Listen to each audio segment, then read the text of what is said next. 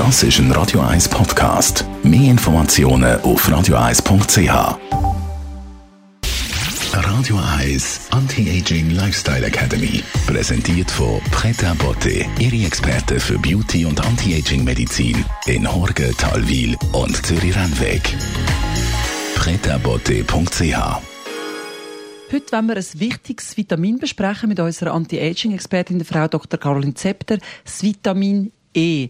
Frau Dr. Zepter, die meisten sind ja Vitamin C im Begriff. Man hört auch, dass Vitamin B fest gebraucht wird. Das E, das ist fast schon ein, ein Stiefkind. Was kann das? Es kann unglaublich viel. Und es ist nicht nur Stiefkind, es ist sogar eine Zeit lang in Verruf geraten. In den Medien ist gewarnt worden vor zu viel Vitamin E. Ich kann Sie beruhigen. Man kann eigentlich gar nicht falsch liegen mit viel Vitamin E. Man muss es nur richtig kombinieren. Was bewirkt das Vitamin E? Was macht das?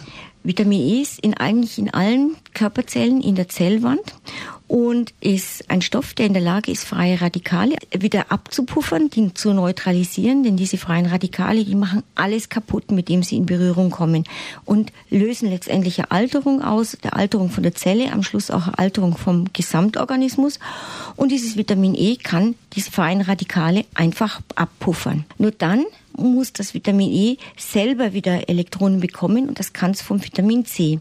Wenn Sie also Vitamin E nehmen, immer unbedingt mit Vitamin C kombinieren, nur dann funktioniert das ganze System wirklich gut. Was passiert, wenn man zu wenig Vitamin E im Körper hat? Es gibt ganz, ganz viele Studien, dass Tumorerkrankungen ganz deutlich, also bis zu 70 Prozent abnehmen können, wenn Menschen regelmäßig Vitamin E nehmen. Also gerade beim Prostatakarzinom haben wir 70 Prozent weniger Rate. Es ist eine gute Prävention von Diabetes. Man kann Demenzerkrankungen vorbeugen. Vitamin E ist ein schützender Faktor, weil er alle Entzündungen im Körper reduziert. Und Entzündungen, das wissen wir, sind letztendlich die Ausgangspunkte für praktisch alle Erkrankungen, die uns so betreffen. Wie nimmt man jetzt Vitamin E zu sich? Wo kommt das vor? Natürlich in Ölen, in guten Ölen. Ideal ist zum Beispiel Weizenkeimöl. Da hat es die höchste Konzentration.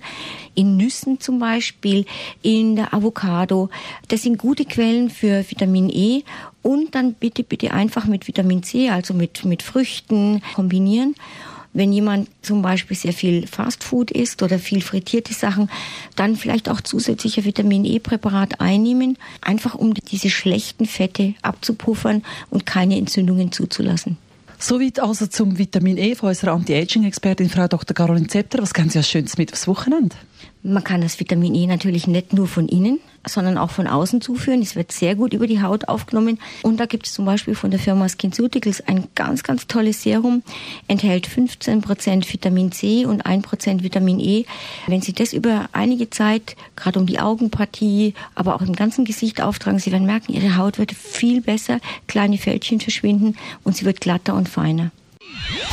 Radio Eyes Anti-Aging Lifestyle Academy.